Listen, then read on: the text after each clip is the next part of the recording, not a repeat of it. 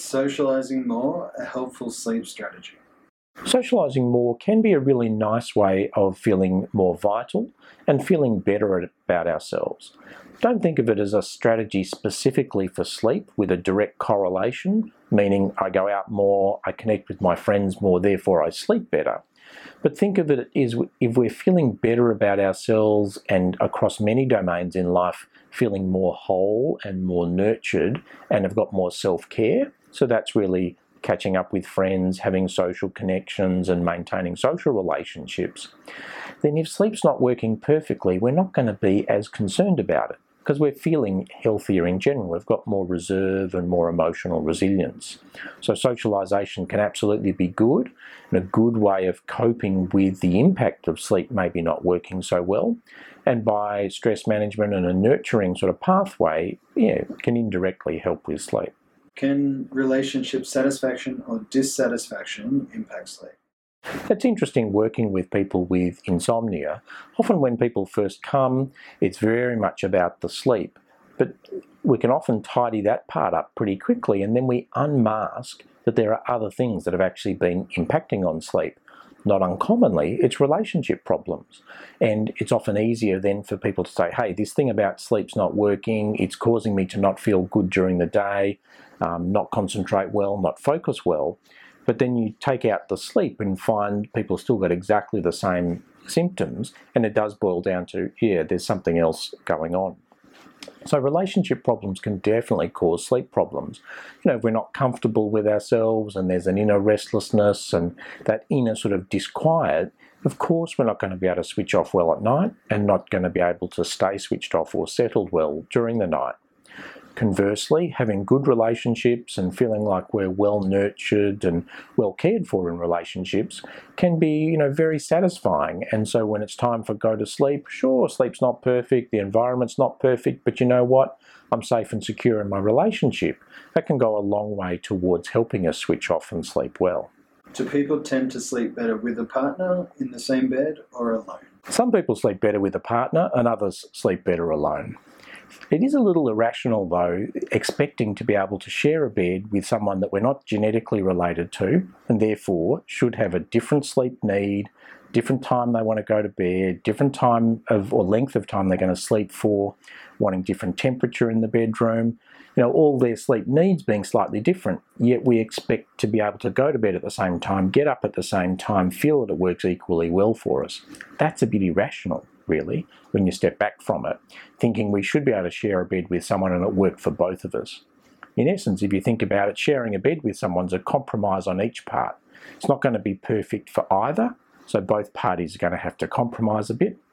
Hopefully it's not two people who are both bad sleepers and not willing to compromise, because if that's the case, actually probably better sleeping in separate beds, because then people can tailor their bedroom environment to what they feel is going to work better for them. What can people do if their partner snores? If your partner's snoring and it's interfering with your sleep, one option is get your partner snoring seen to. There are good snoring treatments available, so get them to talk to their doctor about it. Snoring can also be a sign of other health problems such as sleep apnea, so probably important to check it out rather than just dismiss it. If it's not really causing them problems but you're concerned about the noise, you can have them wear some devices such as something in the mouth or something in the nose to help reduce snoring. Uh, or you could wear earplugs to reduce the intensity of the noise of snoring.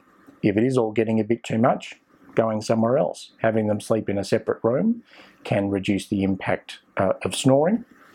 But it's also important too to step back and think, is the snoring really that intense that it is causing me to be um, have my sleep disturbed? Or is it really that I've got become almost obsessed about the snoring? Just that little bit of a noise sets up that reaction. Oh, I wish he wasn't snoring, or I wish he wasn't making that noise, and it's disturbing my sleep, and therefore it's interfering with my day. Because sometimes that can get a bit of a life of its own and make the snoring worse than it would be otherwise. Is sex before sleep helpful or harmful to sleep quality? So sex before sleep can be helpful for sleep for some, and get in the way of sleep for others. And it does boil down to different responses for different individuals. There's certainly uh, well documented that after sex, people can more easily fall asleep. And sex or ejaculation or orgasm can re- improve symptoms of some sleep disorders like restless leg syndrome, for example, can settle some restless leg symptoms before bed. However, the converse is for other people, sex can really stir up that adrenaline system, and they can find that for some time after sex, they really find it hard to wind down. So you've got to learn by experience, see what works for you, and if it is that it helps with sleep, sure, recognise that and know that may happen. But if it interferes with sleep, also recognise that and know that that's just an expected thing that's going to happen after sex. How much time in bed is too much? Everyone has slightly different sleep needs. Some people need five hours sleep and feel they can function well, whereas other people need nine or ten hours and feel like they can function well. So, how much time we spend in bed should closely match how much sleep we need. And the problems arise when people spend an amount of time in bed where they wish they were sleeping. So they may be only sleeping five or six hours at night, but constantly spending eight or nine hours in bed, wishing for sleep to fill that space. It's not going to fill that space. People are just going to be awake in bed, and that's going to feed frustration about not being asleep and also feed a conditioned response about being awake in bed. So, how much time should you spend in bed? Really depends on how much time you sleep on average, and there should be a pretty close match between those two numbers. How can sleep restriction improve sleep? Sleep restriction is a really great strategy for improving sleep. One of the most powerful drivers of sleep is actually being sleep deprived.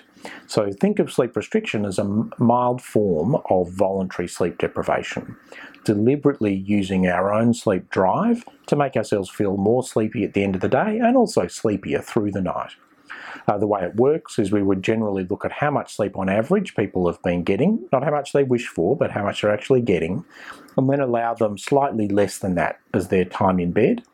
Uh, and that builds up some intrinsic sleep drive, which enables them to get to sleep more readily and stay asleep. Once sleep's working well, and that usually happens pretty quickly, that sleep length can be gradually increased really nice research paper out of New Zealand showing that that strategy implemented in general practice uh, by people non-expert in sleep, so general practitioners for example, was a really great strategy and proved very effective in managing people with insomnia.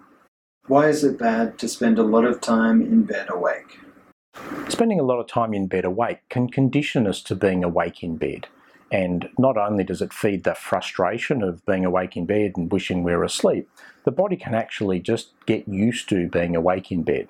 So rather than getting a conditioned response, a good response of the action is I retire to bed, the consequence is that I start to feel sleepy and fall asleep, that can be replaced by I go to bed, I feel a little anxious uh, and remain awake and don't go to sleep. So spending too much time awake in bed just perpetuates that response about being awake in bed. That's why a lot of the psychology and behavioural based treatments we use for insomnia involve if getting out of bed if people are awake at night and also limiting the amount of time people spend in bed when they're not asleep. Why do we need to wait until we feel sleepy before going to bed? We need to wait until we feel sleepy before going to bed because we can't will sleep to come. Just going to bed wishing for sleep to come isn't going to bring it on. We can control sleep at the time we get up. We can set an alarm in the morning and say, right, that's the time I need to haul myself out of bed. But we can't make sleep come at night. So it is important that we wait till we feel sleepy, heavy eyelids, head nods, feeling as if I'm going to go to sleep before going off to bed. Sometimes people mistake feeling fatigued for the signal to go to bed. My day's done. I'm really over it. You know, I just want today to end. If you're not sleepy, though, you're not quite ready to go to bed. You're ready to rest, you're ready to check out for the day, but that's different from sleep. How can people manage jet lag effectively? So, managing jet lag effectively can actually be quite complex. There's lots of different components to it. I really find the best way to start is when you're actually planning your trip and booking your flights seems tempting to go for those cheaper flights, but sometimes the overnight flight that's got to stop halfway in between and a change of planes is just the recipe for a difficult time when you arrive at your destination. Whereas if you pay 100 bucks more, a direct flight that goes on the hours that suit your sleep schedule may actually be money well spent. Once you've got your schedule, it's a matter of then trying to look at what's the time zone I'm travelling to. How far is that away from where I am and my normal sleep pattern? If it's to the east, is it to the west? Am I needing to shift my sleep pattern later, shift my sleep pattern earlier? Once people actually think about it in that sort of way, it often makes sense and it's pretty intuitive as to what to do. It's also important to keep in mind that we can only shift about two hours to the east or four hours to the west per 24 hours without really going to a whole lot of trouble. So trying to expect to shift more than that's unrealistic for a lot of people. So that implies allowing enough time. If you're travelling, say, eight to nine hours to the west, like going from Australia to Europe, you've got to allow two or three days for things to come on board. Or if you're going six or seven hours to the east, like going to West Coast United States, you've got to allow about three days for things to get on track, rather than expecting to, hey, very machine-like, I'm going to arrive there and I'm going to be ready for action.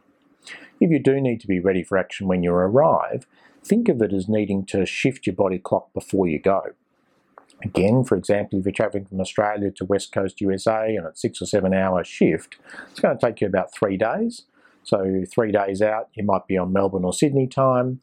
Two days out, you might be on Auckland time. One day out, you might be on Hawaii time, and then travel day on Los Angeles or West Coast time, so that when you hit the ground in Los Angeles or on the West Coast, you're ready to go. There are some tools that can increase the rate of shifting your body clock, and that is use of melatonin to help tell the body, hey, it's night time, time to go to sleep, and use of bright light first thing in the morning to give exactly the opposite signal. Hey, it's morning time, time to get going. This is the time the day starts. So I always like to travel with the tools for managing light exposure so that is when I'm on the plane, eye shades, and also uh, some ability for, to deliver light, be it sort of light glasses, or the ability on the plane to have my own light that's going to allow me to turn on the light when it's light at my destination. And I really like noise cancelling headphones as well, because they allow you to just isolate yourself from everybody else other people on the plane are traveling to somewhere different you're traveling to. So they may have different time zones they're trying to adjust to and different sleep schedules. So you need to pretty much run on your schedule. And having headphones, eye shades, and a light source are a really nice way of doing that. Are there any effective strategies for people wanting to sleep on a plane? Some good strategies for trying to sleep on a plane are being able to control your environment. And you've got limited control over that, particularly in economy, but there are some things you can do. Eye shades are a really cheap, simple tool of being able to manage light and dark. You want it to be dark? Put your eye shades on. Noise cancelling headphones are also a great tool. You want it to be quiet, you just want to be in your own little world, put your noise cancelling headphones on. And the combination of those two things can really help you manage your environment. You just get your own little space, your noise cancelling headphones and your eye shades, and you can ha have your nice little quiet space.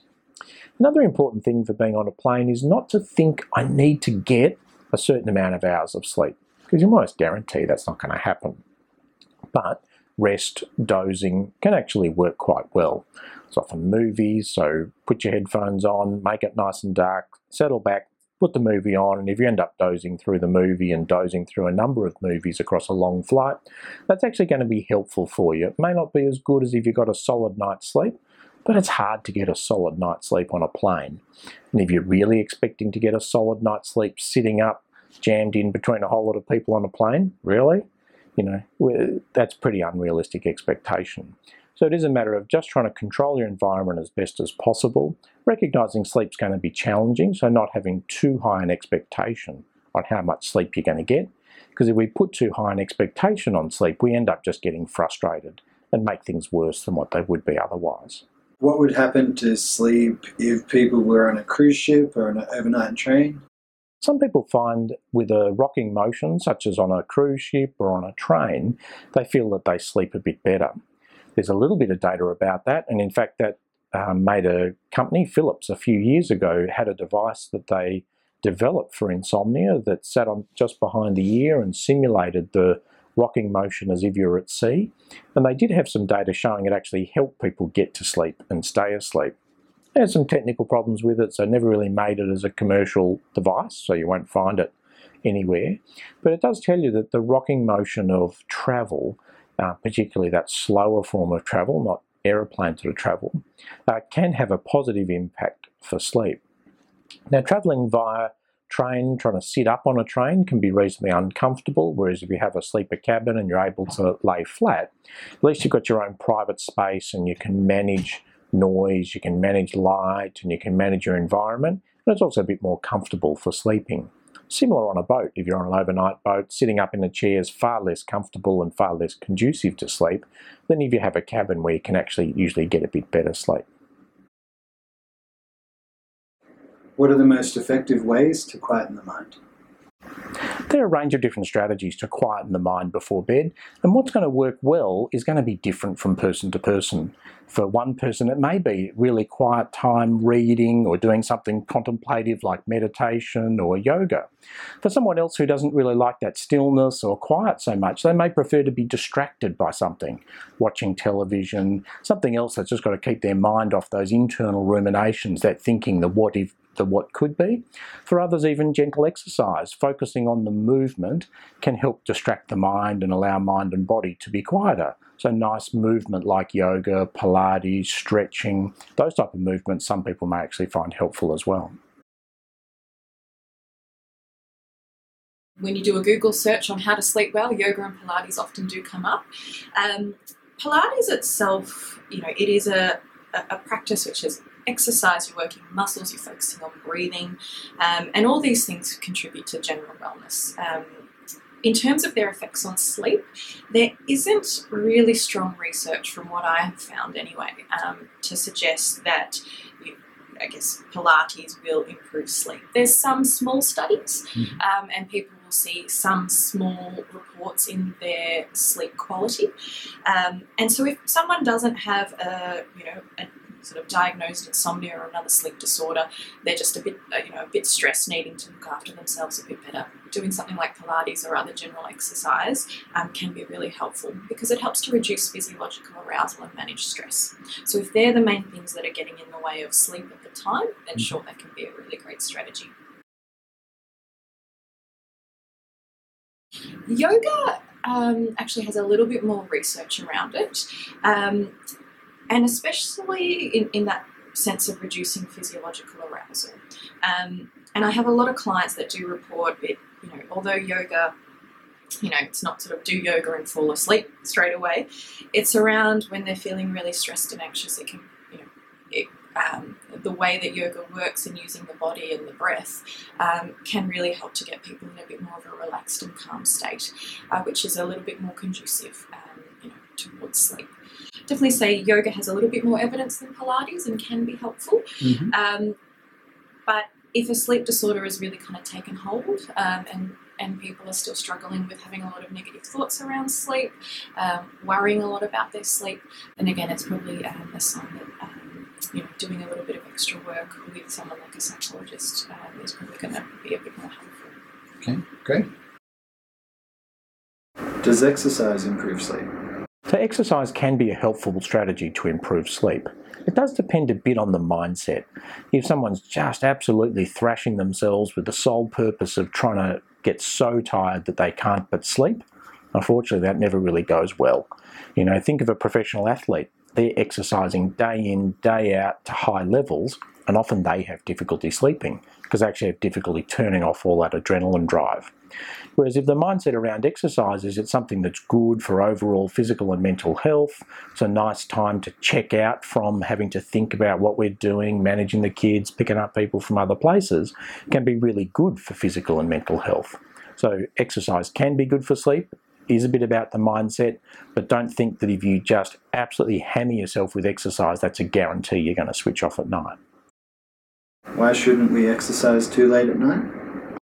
So exercising late at night builds up the adrenaline system, and although we might feel like we've calmed down after the exercise mentally, still that adrenaline drive internally in the body will make it harder for the body to switch off for some hours after exercise. And there are other components too to exercise. Often there's a lot of bright light, and that bright light can suppress melatonin production, and again make it harder for the brain to switch off. So if you're playing sport and there's a late game that happens as part of your sport one night a week, just recognise, don't try to go to bed at your normal time. Go to bed a bit later on that night because it's likely there'll be those physiological mechanisms that are going to make it harder to get off to sleep. Could getting a massage improve sleep quality? There are a number of factors that can improve sleep quality, and a lot of them involve looking after ourselves, be that through looking after our physical health or mental health. So, nurturing ourselves with activities such as massage can be a nice strategy to help with sleep. It may not be so much about the massage itself, but about the taking time out, having some time for self care, thinking of it as treating ourselves, giving ourselves permission to stop doing things for others and actually have some time for ourselves, as well as taking some relaxation, and relaxation's been shown to be helpful for sleep. So if you're thinking of having a massage with the aim of it helping sleep, don't expect it to help on that particular night, but think of it as having regular time out and giving yourself permission for self-care as an important strategy not only for maintaining good physical and mental health, but for sleeping well in the longer term. Even in winter, getting 20 minutes of sunlight exposure is enough to have a significant improvement on mood, energy levels, and sleep. What most people don't realize is getting this light exposure at the wrong times of the day can have the exact opposite effect to what we'd want in regards to sleep. For example, if people are on their tablets or computers too late at night, they can be up all night, not sleep as long, and feel pretty unrefreshed in the morning. Is it problematic to sleep with the blinds open? Sleeping with the blinds open can be good for sleep for some people, but not so good for other people. If you've got the blinds open, really you've got to think about that as is my sleep pattern or the time that I want to wake up in sync with when it's going to be light outside. If that's the case, actually going to work as a good strategy. If it is the time that you're needing to wake up or get ready for work is not the same as when it's going to be light outside, that's when you're better to keep the blinds down. Because the time that it's light outside really varies from different times of the year, even in Australia where we're not too far from the equator. Uh, and so whether you need the blinds up or blinds down is going to depend on time of the year, what time the sun's coming up, and what your needs are in terms of whether, when you wake up. Does the room need to be pitch black? A room doesn't need to be pitch black for people to sleep well. If people have had trouble with sleep, they can definitely think that conditions need to be absolutely perfect for sleep to be able to succeed at sleep. I see a lot of people with insomnia who feel that unless it's absolutely pitch black, there's no chance of sleeping. I see people who've gotten to the point when where they travel, they'll take rolls of alfoil to put alfoil in the windows of hotel rooms to completely block out any light for fear that they won't be able to control the light and it's going to impact on sleep. But in reality, we can sleep when there's a bit of light or when the curtains aren't perfect. Because if you think of our ancestors sleeping out in the open air or in caves, there was always a bit of light, be it from the moon or be it from the fire. So we are capable of sleeping with light and don't need it to be pitch black during the night. What would happen if someone slept with their lights on? If someone's in the habit of sleeping with the lights on at full intensity, it is going to interfere somewhat with sleep. The eyes will detect that light, and that light in turn will suppress melatonin production, which is going to make sleep lighter and not as deep as it would be otherwise. So it is good to have the lights down when sleeping. Having said that, people that are good sleepers can generally sleep anywhere, anytime, under any circumstances. So you'll probably know people who are capable of sleeping with the lights on either during the day or at night, but it's not a good practice to do that all the time at night. Can sun exposure during the day help with sleep? So exposure to bright light, such as from the sun, can be helpful for sleep. There are, however, periods during the day when the body's much more receptive to sunlight as a promoter of sleep, and other periods where it's less receptive.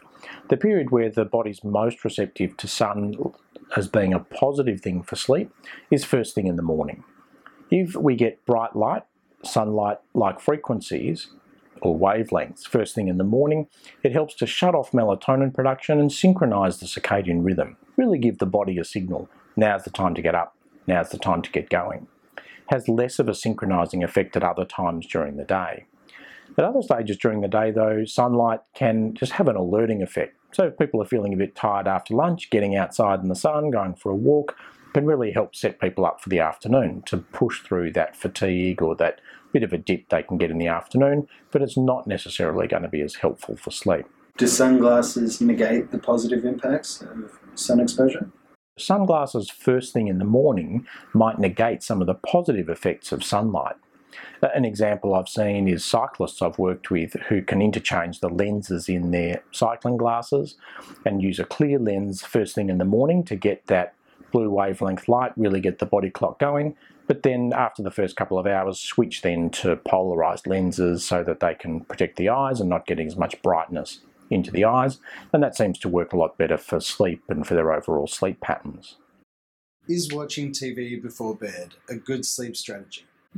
Um, great question, Damon. Um, this question, I think it really depends on the person.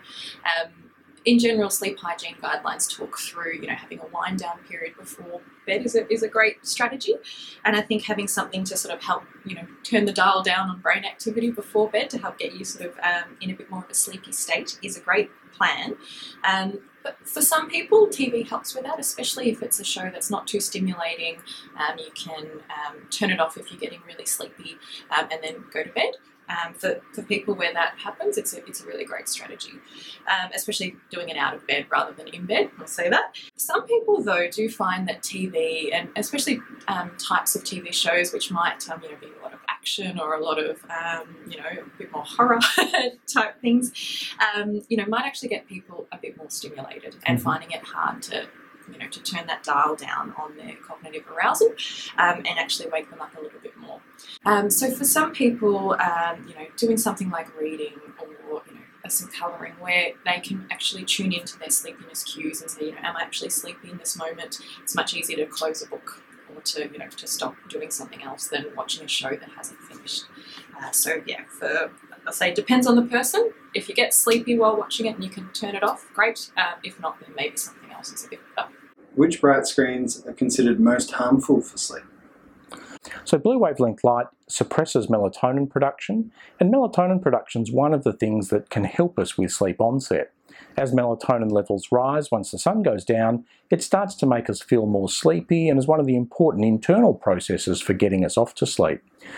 Having blue light exposure from screens close to our eyes, such as smartphones or tablets, can really suppress that melatonin production, delay that signal of getting off to sleep, and make it harder for us to get to sleep. Can blue light blocking glasses improve sleep? Blue light has a negative effect on sleep by suppressing melatonin production and delaying the onset of sleep. So, strategies to block blue light once the sun's gone down can allow melatonin to rise normally as it would once the sun's gone down and help with sleep. So, that can be with blue wavelength light blocking glasses. Uh, or other strategies such as with smartphones or tablets using apps that block out blue wavelength light. How long do blue light blocking glasses have to be worn for them to be effective? We don't really know how long blue light blocking glasses have to be worn to be effective at night. It may be that all the time, once the sun's gone down before bed, that people have to be very careful about blue wavelength light. We don't really know. It'll be really different though from person to person. People who don't have trouble with sleep probably don't even need to bother at all. Whereas people who do have trouble with sleep and having a lot of difficulties with insomnia are going to need to be much more careful about blue wavelength light. How much work would be considered harmful for sleep? It's hard to know how much work is harmful for sleep because it does vary so much from person to person. You know, I'm sure you all have colleagues who say they work 18 hours and then they just switch off within a minute and sleep for five hours and then they're off to the gym and work 18 hours the next day and they're doing that seven days a week and bragging about how fantastic they are. But you also see other people who work eight hours and say, you know what, I'm done. I, I couldn't work any more than eight hours a day, five days a week. So, how much work is too much for sleep is a really hard question to answer. One way of thinking about it is when you start to trade off sleep for work. That's when it's too much. So, depending on, and that really depends on what people are doing in the rest of their lives, but if somebody is saying, I'm going to be going to bed later or getting up early to create more space in the day to fit more work in, or I'm going to be taking out some of my own self nurturing activities like physical activity, catching up with friends, food preparation time for eating healthy food, to replace that with work, then work's too much. Once work starts to impinge on the things we need to do for health maintenance, or we start trading off sleep for work, yeah, that's when it's become too much. Is social jet lag a real thing? Social jet lag's a real phenomenon. A lot of us who work are working long hours during the week and a little bit short on sleep through the working week and catch up a bit on the weekends. That irregularity in sleep length across a, across a week, some people will refer to that as social jet lag.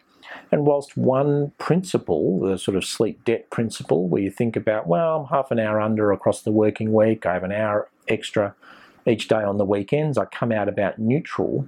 Whilst that concept would say, look, that's great, you catch up over the weekend, there's actually some research showing that if people do undersleep through the working week, they don't completely catch up on the weekend and performance isn't as good the following week once they're back into the working week and then not as good the week after when they're back into the working week and they just find week after week just feeling more and more tired.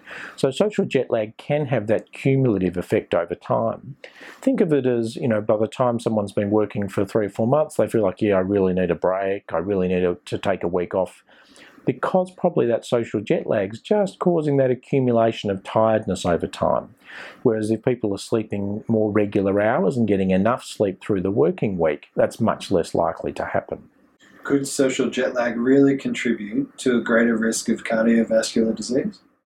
It's not really clear as yet whether social jet lag increases the risk of physical disorders such as cardiovascular disease. There is some emerging basic science data to suggest that there may be some evidence for that, and certainly physiologically, it looks like some of the basic science data suggests that it might increase cardiovascular risk or at least change cardiovascular parameters. But the jury's still out at the moment as to whether social jet lag really causes future cardiovascular risk or cardiovascular disorders. How does melatonin assist sleep?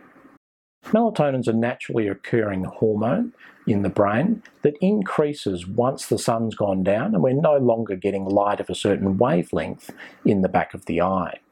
Using supplemental melatonin can tell the body, hey, sun's gone down, it's dark outside, time for sleep is coming close. So if our own brain's not doing a good job of increasing melatonin to give us that sleepiness signal, supplemental melatonin can augment that or essentially give us a sleepiness signal earlier than our own brain is giving it. Why is the timing of melatonin important? Timing of melatonin is really important because melatonin, well, think of it as a darkness hormone. So it's a hormone that goes up once the sun's gone down, stays up across the night, and then begins to be suppressed with light in the morning. So if we take melatonin across the day, might have a mild sedative effect, but it's not going to affect the body clock at all. Whereas melatonin's most potent at the time between when the sun's gone down and the time we'd normally expect to go to bed. Taken then, it can augment the body's own natural signal that the sun's gone down, we need to get ready, start switching off, getting ready for sleep. So it can help to bring that on and bring that forward. Taken later during the night, melatonin can actually have either a neutral effect or a bit of a negative effect. Won't have that same positive effect, because in the second half of the night our body's sort of through the night thinking, right, looking out for the light, when's the sun going to come up? And taking melatonin then is almost giving a signal, hey, the sun's just gone down. So it can be a bit confusing and not have the same effect. Are there any vitamins that are recommended for sleep and do they work? There's no end of vitamins recommended for sleep. Almost every vitamin commercial I see is someone, you know, leaping out of bed first thing in the morning and stretching and greeting the morning sun. Unfortunately, there's really not any data to show that vitamins can help either with sleep or necessarily helping us feel more vital during the day. Uh, I think one of the best things to do if you're thinking about vitamins and supplements and trying to augment sleep, I'd be really looking to manage that with a um, healthy diet naturally prepared foods rather than processed foods and a well-balanced diet with regular meals and making sure there's good self-care with nurturing and looking after physical and mental health. And I think those strategies will go a lot further than supplements. Why does Phenergan make me feel so tired? Phenergan's an antihistamine, and histamine's an important wake-promoting neurotransmitter. So an antihistamine like Phenergan will pretty predictably make people feel sleepy. Now, it a lot of people do use Phenergan as an over-the-counter sleep aid, but the problems with that is Phenergan has quite a long duration of action. So very commonly, even though it might get people to sleep, it will make them feel groggy when they wake up and often quite groggy through the day. Phenergan's also a bit of a dirty drug like a lot of the other antihistamines, so it has some anticholinergic effects, so it can cause mouth dryness and some other symptoms. And if people are using it on a regular basis, they can pretty quickly become tolerant to it, so find the effect wears off and end up, instead of being one tablet, it's two tablets and they're even more tired through the day, but not necessarily sleeping any better at night. When is it helpful for someone to take sleeping pills? While sleeping pills aren't the main strategy for managing insomnia, there are situations when they can be really helpful. The first situation is when people are acutely distressed.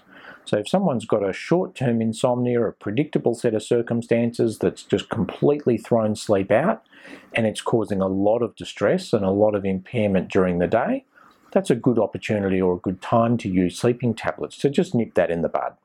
Get people back to sleeping well, that situational stress passes and then they get on with life. They're not on sleeping tablets going forward and they're not needing them and they feel like things have gone back to normal. The other time I'll use sleeping tablets is for people with a chronic insomnia who've done a really good job of tackling the change thinking and behaviour around sleep that comes with chronic insomnia, but are still finding they're having difficulty with sleep that's impacting on their day-to-day lives. And often that's when there's other medical conditions that also impact on sleep, like pain or chronic illness for a range of other reasons. And that can also be a time when uh, a well-chosen and appropriately used sleeping pill can help them improve their quality of life and function better in the longer term. Why is it important to wind down before sleep? So all of us in this modern day and age are busy, always thinking about things, thinking about the next thing. Every little minute of the day is filled with a something. And what that does is it just gets the adrenaline system really fired up. People say, I'm used to running on nervous energy, I'm a busy bee, I'm constantly on the go. That nervous energy or adrenaline drive doesn't go away immediately. It takes a while to settle and a while to dissipate. So being busy and constantly busy and then saying, ah, it's 10.30, time for me to go to bed, and by 10.31 I want to be asleep, that ain't going to happen. We're not machines. You definitely need some time to gradually wind down. So it is important to allow the body time to gradually settle and those adrenaline levels to drop. So that is having some time where we stop, switch off, say, right, at my day's activities done, to allow that adrenaline drive to settle before trying to sleep. What relaxation exercises are most recommended for people with insomnia? Relaxation can be a really great strategy to help with insomnia, and the type of relaxation that works the best is the one that works for you. There's really not great research to show that one type of relaxation is better than any other. A lot of people I work with will say, look, there's this style of relaxation really works for me. For some people it's actually exercise. They find exercise a nice way of them disconnecting from what they would normally be involved with. So it's really a matter of finding something that you think you could do that fits nicely for you and enables you to feel like it gives you a chance to disconnect, to feel like you've wound down, feel good about yourself, that's good for your physical and mental health. So rather than thinking of it as you just haven't found the right technique or there's some secret thing that's the best way ever of relaxing, it just has to be something that works for you. How can meditation improve sleep? So one of the things that can interfere with sleep is a busy mind. And all of us in this modern day and age have got things to think about and often going to bed with a lot of stuff on our mind. During the night, that can cause us to wake at night, wake with a busy mind, make it hard to get back to sleep. So meditation is a really nice strategy for drawing a boundary between waking mental activity and saying, right, my day's done, I'm going to have a period of meditation and that transitions now to not trying to be focusing on things, my, day, my day's finished. The other way meditation can be helpful is using it across the day. Meditation across the day retrains the brain to be able to switch on but also switch off rather than our normal behaviour across the day is just going flat out right through the day and then only stopping when it's time for bed. When we behave like that, the brain gets used to going, come on, what, what do you got for me? I need to be going 24-7. Whereas if we pause and use meditation to punctuate the day, it can really help the brain to switch off better at night. Is it better to meditate during the day or at night if you're wanting to improve your sleep? For improving sleep, it's not really clear exactly when we should be meditating. If we looked though at research around 10 years ago, it was very much about it would everything would be about relaxation before bed. Whereas some of the research that's been done in the last 10 years suggests that meditation across the day may actually be equally important as meditation before bed. So if someone's looking to know, you know, when's best for sleep, I'd say both. Some meditation practices during the day, but also then drawing a line in the sand in the evening and picking a time where you say, you know what, that's the time I'm done for the day. I'm going to do a short meditation practice to just draw a line under the day. And now I'm ready for sleep. Can music assist sleep onset or sleep quality? Some people find music a really helpful strategy with sleep. think of it as a good distractor. So rather than then focusing on internal ruminations or the thinking about what could we be doing, what should we be doing, what do I need to take care of tomorrow, having music in the background has a white noise-like effect or a distraction-like effect. People can get focused on the music and following the music, which enables them to disconnect from following the thoughts and getting caught up in thoughts, which in turn can drive adrenaline and make it harder to get to sleep. How could white noise or pink noise help? So white noise or variants of white noise such as pink noise or brown noise, but they can all help with sleep for a lot of people they can work as a distractor. They can both act as a bit of a curtain for environmental noise. So there, if there is environmental noise like road noise or someone's got noisy breathing that you're trying to sleep next to, having white noise or pink noise or brown noise can help filter out that noise. But it can also act as a distractor so people can feel like because that noise is there, they're less able to be internally focused on ruminations and thinking about things across the day. So it can help the brain to switch off a little better as well. Is having a creative outlet important for sleep? Some people find having a creative outlet can be helpful for sleep. I'd conceptualise that as a stress management strategy. A lot of us are busy, we're very focused on the doing things for other people, getting tasks done for work and family and uh, for others, and don't actually take time out for ourselves. So I'd think of having a creative outlet as we're giving ourselves permission to have some nurturing time. Time to work on ourselves for our physical health and for our mental well-being, and that in turn can help us switch off a bit better at night and in turn be good for sleep. Is the temperature of the bedroom important? Bedroom temperature can be important in regulating sleep. If the bedroom's too hot, it can make it harder to sleep or cause people to wake at night. And conversely, if the bedroom's too cold, you can get exactly the same response. On average, a bedroom temperature of 16 to 18 degrees seems optimal for sleep, but that's the average. There are definitely people who prefer slightly warmer than that or who prefer slightly colder than that, and people that live in climates where it's much hotter than that, but they're used to it or much cooler than that but they're used to it. So it does de depend to some extent on personal preference and who you're sharing a bed with, because they may have a different personal preference, and all relationships are about compromise uh, to some extent. Um, but trying to get that bedroom temperature somewhere in that 16 to 18 degrees would be optimal, but recognising that's not going to work for everybody. What happens to our sleep if we are too cold? So if we're too cold during the night, it can be difficult to either get to sleep or to stay asleep the temperature impacts on how the body regulates blood flow. And part of good sleep is actually the right mix of blood flow to the periphery or the skin versus blood flow to the central organs.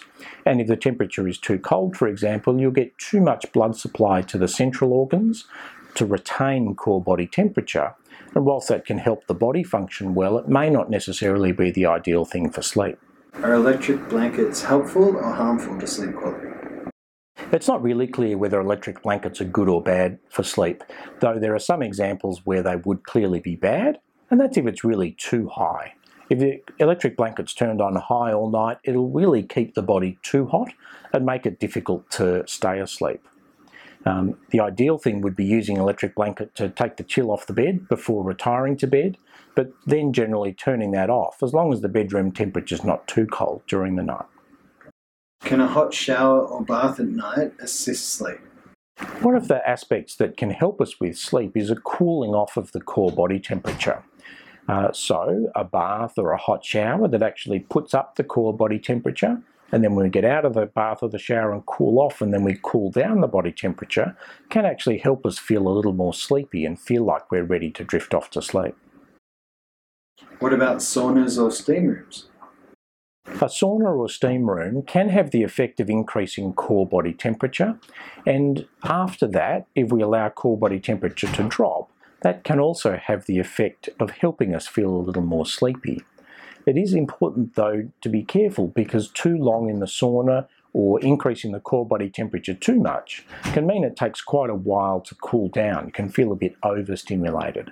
So it may take a while to cool down and to feel sleepy.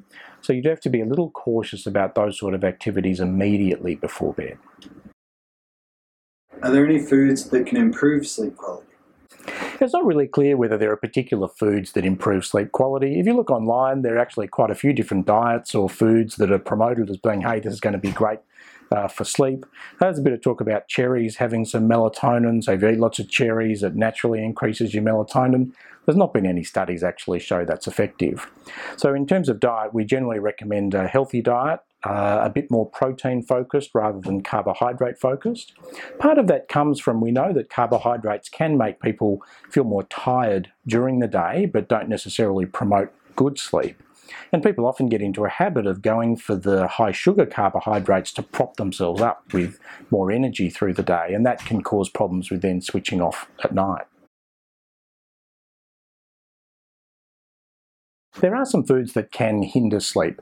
So one of the groups of foods that can hinder sleep is alcohol. So it's got the attraction of helping people get off to sleep, but interferes with sleep in the second half of the night. Uh, caffeine is another food. Think of that as a, a stimulant, but something that we drink, and that can interfere with sleep. But preservatives is the other thing that can interfere with sleep. So for some people, preservatives like MSG or other preservatives in food can be very stimulating. For others, it can be salicylates uh, that can be very stimulating. And think of that as one of the things that's in red food colouring. You know, we all know that story about kids and you give them red food colouring and they run around like crazy things. Uh, as adults, we're susceptible to the same thing, and that some people will be susceptible to some type of preservatives as triggers for insomnia. Is it important to not eat too late? Eating too close to bedtime can interfere with sleep. Part of it is that just people can feel full and just uncomfortable, and then lying down, notice that some of the food that they've eaten is coming back up, they're getting a bit of reflux. And part of it is the way that the body metabolizes food.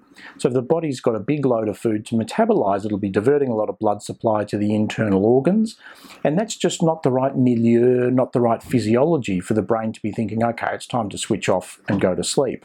It's more in a mode of I'm processing things, I'm actually doing some work internally here with the metabolic system, not quite ready to shut down for the night.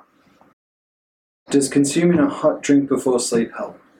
So the old wives' tale of having a cup of hot chocolate or hot cocoa before bed, there's actually something in it.